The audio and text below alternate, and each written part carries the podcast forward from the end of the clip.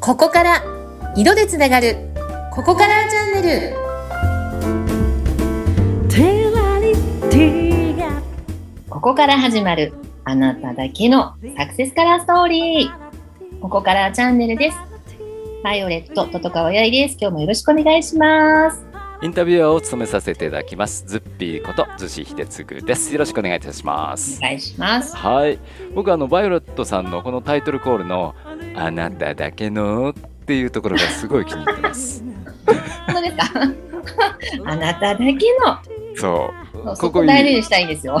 ここいいいいですよねそこはあなただけの色があるわけですからねはいだってあのよく結構このスタイリストとかカラーリストっておっしゃるの自称の方も含めてはい結構その人のセンスでお客様のことをうんなんかこう色決めちゃってんじゃないのかなってうんいうこともあるってことも思っていてうんうんなんかそれはちょっと違うだろうっていうのが私のやっぱりあなたあなただけのっていうところですね。やっぱそれが思いにこもってもう声に声色に現れてたんですねうーんまあ屋号もここからなってね何度もお伝えしている通りなんですけど個々の色うんうこんこやっぱり私は一番、私のフィルターではなくて、私の色眼鏡で判断する、分析するんではなくて、うんっていうとこ一番大事にしたいなと思っているので、どうしても力がね、うんねあの必然と入っちゃいますね。あなただけのっていうのを あなただ毎け回、の毎回楽しみにしてます。はい。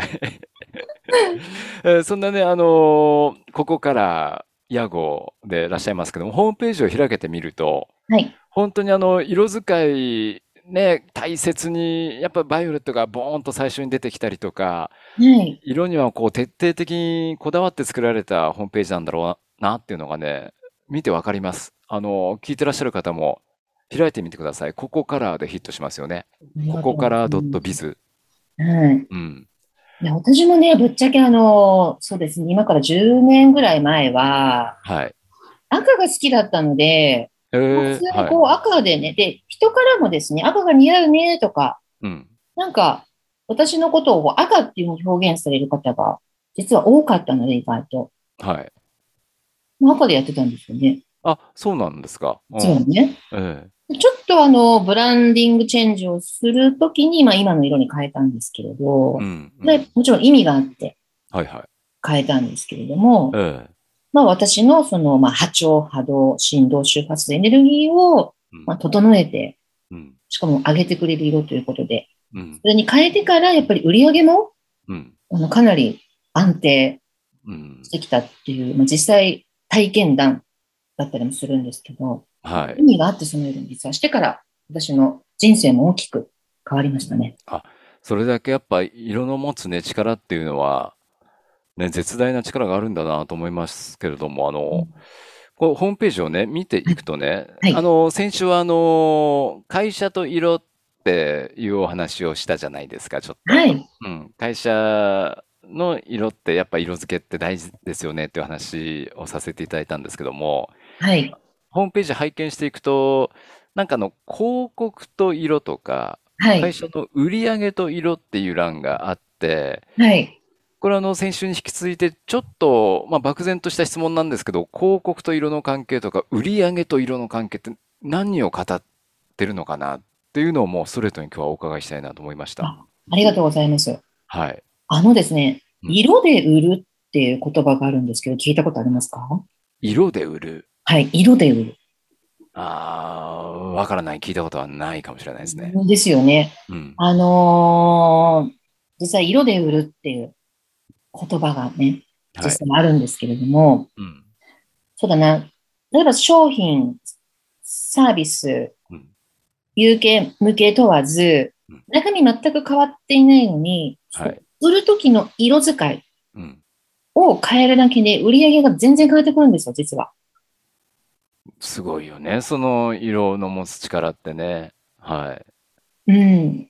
やっぱりあの、何度もお話ししている通り、五感のうち、うん。もう約66%以上は色ですから、はい。そこをどうコントロールするかで、うん。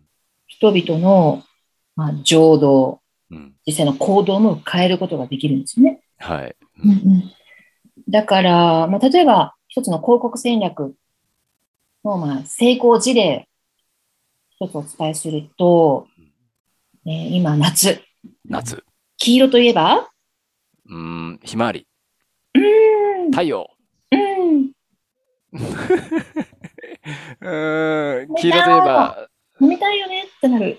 黄色といえば、レモン。近い、レモンサワ近い、ー。黄色といえば、はい黄色といえばレモンじゃないの。はグレい、ーボプーフルーツハイボール。はい。ハイボール。まあ、レモンも入ってますけどね。ちょっとね、なるほピュど、ッなとるほどね。。あ、ウイスキーの、ウイスキーの黄色のやつ。うんうん。あの、サントリーさんの、まあ、これ、イージーでだからちょっと社名出しちゃいましたけど、はい。角ハイボールのあのイエローの瓶、うん。ありますよね。で、あれ、はいはいはいはいはい。めちゃくちゃ私個人的な広告戦略がうまくいって、うん。ブランドの再認と再構築、うん。成功して売り上げ V 字回復したいい事例だと思ってるんですけど、そうなんだ。今、サントリーの角ありますよ、家に。ああ、本当ですうか、ん気が合いますね。私も毎日飲んでるんですけど、あ、そうなんですか。へでえも。ギュッと絞ってね。あ美味しい、そうなんですねよ。ね。ハイボール派、ハイボール派ですか。ハイボール派です、夏はね。ああ、いいよ秋冬になね。るとちょっと赤ワインに変わるんですけど、 おしゃれおしゃれおしゃれ。バイオレット色に変わるんですけど、今ちょっとイエローに、あの、ちょっとあの、浮気をしてるんですけど、でもやっぱあの、広告にね、うまいこと我々乗っかったっていうこともいるのかもしれないですよね。いや、あれね、あの、めちゃくちゃあの、黄色の色使いがとても上手で、広告戦略。あ、そういうことなんでそすうか。です。もううん本当に、一時は、ウイスキーなんて親父の飲むものっていうそうそうそう、ありました。話で、売り上げ一時低迷してた時代があったんですよね。うん。うん。それをですね、広告戦略ガラッと変えて、うんもう電車の中吊りからうん、それから街中の広告からうん、イエローを全面にバンと使ってですね、うん。で、まあ、綺麗な女優さん使ったりとか、まあ、キャッチコピーの使い方なんかもすごい上手だったんですけれども、はい。つべこべ言わないで黄色をボンと出して、うん。すごいね、あの、選択と集中じゃないですけども、すっうん。きりとしたうん、非常に洗練されたデザインで、うん。うん。で、あの、黄色って、だからもう本当に私は、なんでしょう、コカ・コーラと言ったらコカ・コーラレッドだよね、とかね、言うとはい一緒で、あの、黄色って言ったらもうサントリーの角イエローだよねって言えるんじゃないかなと思ってるんですけど、もう角、ハイボールなんて書いてなくても、黄色い提灯見ただけで、うん。なんかあれ、ハイボール飲みたくなっちゃうかな、みたいな。 そうだよね。やっぱ、本当ですよね。それだけイメージで、我々も綺麗にこう乗っかったわけですよね、それでね。うーん、もう秀逸でしたね、あの広告戦略が。うん。なんでき黄色なんだろう、でも。なんで黄色だったんですかね。なんででしょうウイスキーが黄色っぽいからもともと、まあ、特うにん。口に入れるものっていうのは、はい。特になんですけれども、素材がそのものが持つ色をあんまり変えない方がいいですね。うーん。まあお茶だったら緑のパッケージですよね、必ず。はいはいはい。うんい。ちご味だったらピンクのパッケージがやっぱり多いと思うんですけど、はい。うん。っていうのはやっぱりそこをあんまり話してしまうとうん、こう、いきなりこう違和感って人間感じちゃうので、うん。安心して口に運びづらくなっちゃうんですね。うん。なので、あんまりこう素材の色から逸脱しない方がいいってことを考えると、あの黄金色の、うん。まあ、あの、いわゆるウイスキーそのものの色をそのまんまね、うん。まあ、割と近い色で想起させるような、しかもこう、すっきり爽やかに、ハイボールとして、まあ、レモンなんかまさにキュッと絞って、はい。ひんやりとした氷と一緒にですね、うん。まあ、夏はちょっと暖かい唐揚げと一緒にハイボール飲むとかね、うん。夏じゃないや冬か。うんうん。うんなでるほこど。う黄色系でこう統一すると、こう全体のこうイメージのこう統一感取りやすいですし。うん。そうか。うん。広告と色、それ最たる例がやっぱりハイボールのあの角だったのかもしれないですね。まあ、最たる例かはわからないですけど、うんまあ、今ちょっと夏で、 ちょっと暑い時期なんで、それをです ね、事例には選んい。でいただいたんですけども、うん他にもいろいろあります。実うは、色を戦略的に変えたことで、売り上げがうん伸びた。うん。うん。うん。事例ね。はい。うーん。わかりました。そうするともう当然ね、広告成功して売り上げも上がっていくというね、企業的には。でもこの選ぶのって当たり外れも当然あるんでしょうね。やっぱね、全部が全部。ね。そうですよ。だから、なんとなくで決めているうん。あの、大手企業さんは一緒としないですね。ああ、そうなんだ。あ必ーずそこにはもう、脈々と、まあ、戦略、うん。ストーリうん。ーっていうのがあるので、はい。どうしてもそこはやっぱり中小企業の社長さんとかだと、うん。デザイナーさんに投げて、うん。 A 案、B 案、C 案上がってきた中から、なんとなくこれが一番、まあ、しっくりきたかなとか、なんとなくで決めちゃう方が、まだまだたくさんいらっしゃるんですけど、はい。そのなんとなくをですね、 うん。これこれこう、だからに変えた瞬間に、うん。やっぱり売り上げって全然変わってくると思います。うーん。なるほどね。うんはっきりとした、まあ、意思がないとっていうことですね。ぼんやりしないで、そうですよ。うんこういだうから意味でこうだからこれにするっていう。そうですよ。だからもう、婚活と一緒かもしれないです ね。なんとなくあの人もいいな、この人もいいなとかって、なんかこう、ブレてるうちは、ああ、そっかそうっかいうここ、この人っていうの見つかりづらいじゃないですか。うん。うん。絞れてない。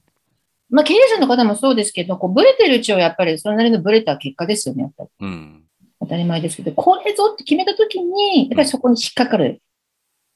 まあ、それこそまあ波長ですかね。まあ世のはい中はいはいなんか引き寄せっていうことになっちゃうんですけど。うん。うん。確かに。わかりました。やっぱり色の持つ効果っていうね、企業の中でも、まあ、広告と色、まあ、サントリーのね、核の話をいただきましたけども、そしてはい売上と色と、うん、色がやっぱり多くを占めてるんですね、この世の中ね。ねで、色って、ただ、あんまそんなお金かからないのね、色変えることって。ああ、そっだかか。ら、ぜひね、このこんなに低コストで、うんう んこんなに結果につながることをう、ん。皆さんにつな伝えたく て。はい。この番組で叫んでおります。わかりました。このね、あのーポッドキャストの欄のところにも、バイオレットさんにアクセスできる欄があありますので、ええぜひともアクセスお待ちしていきたいと思います。はい、バイオレットさん、今週もありがとうございました。とんでもない。いつもありがとうございます。はい、来週もよろしくお願いします。お願いいたします。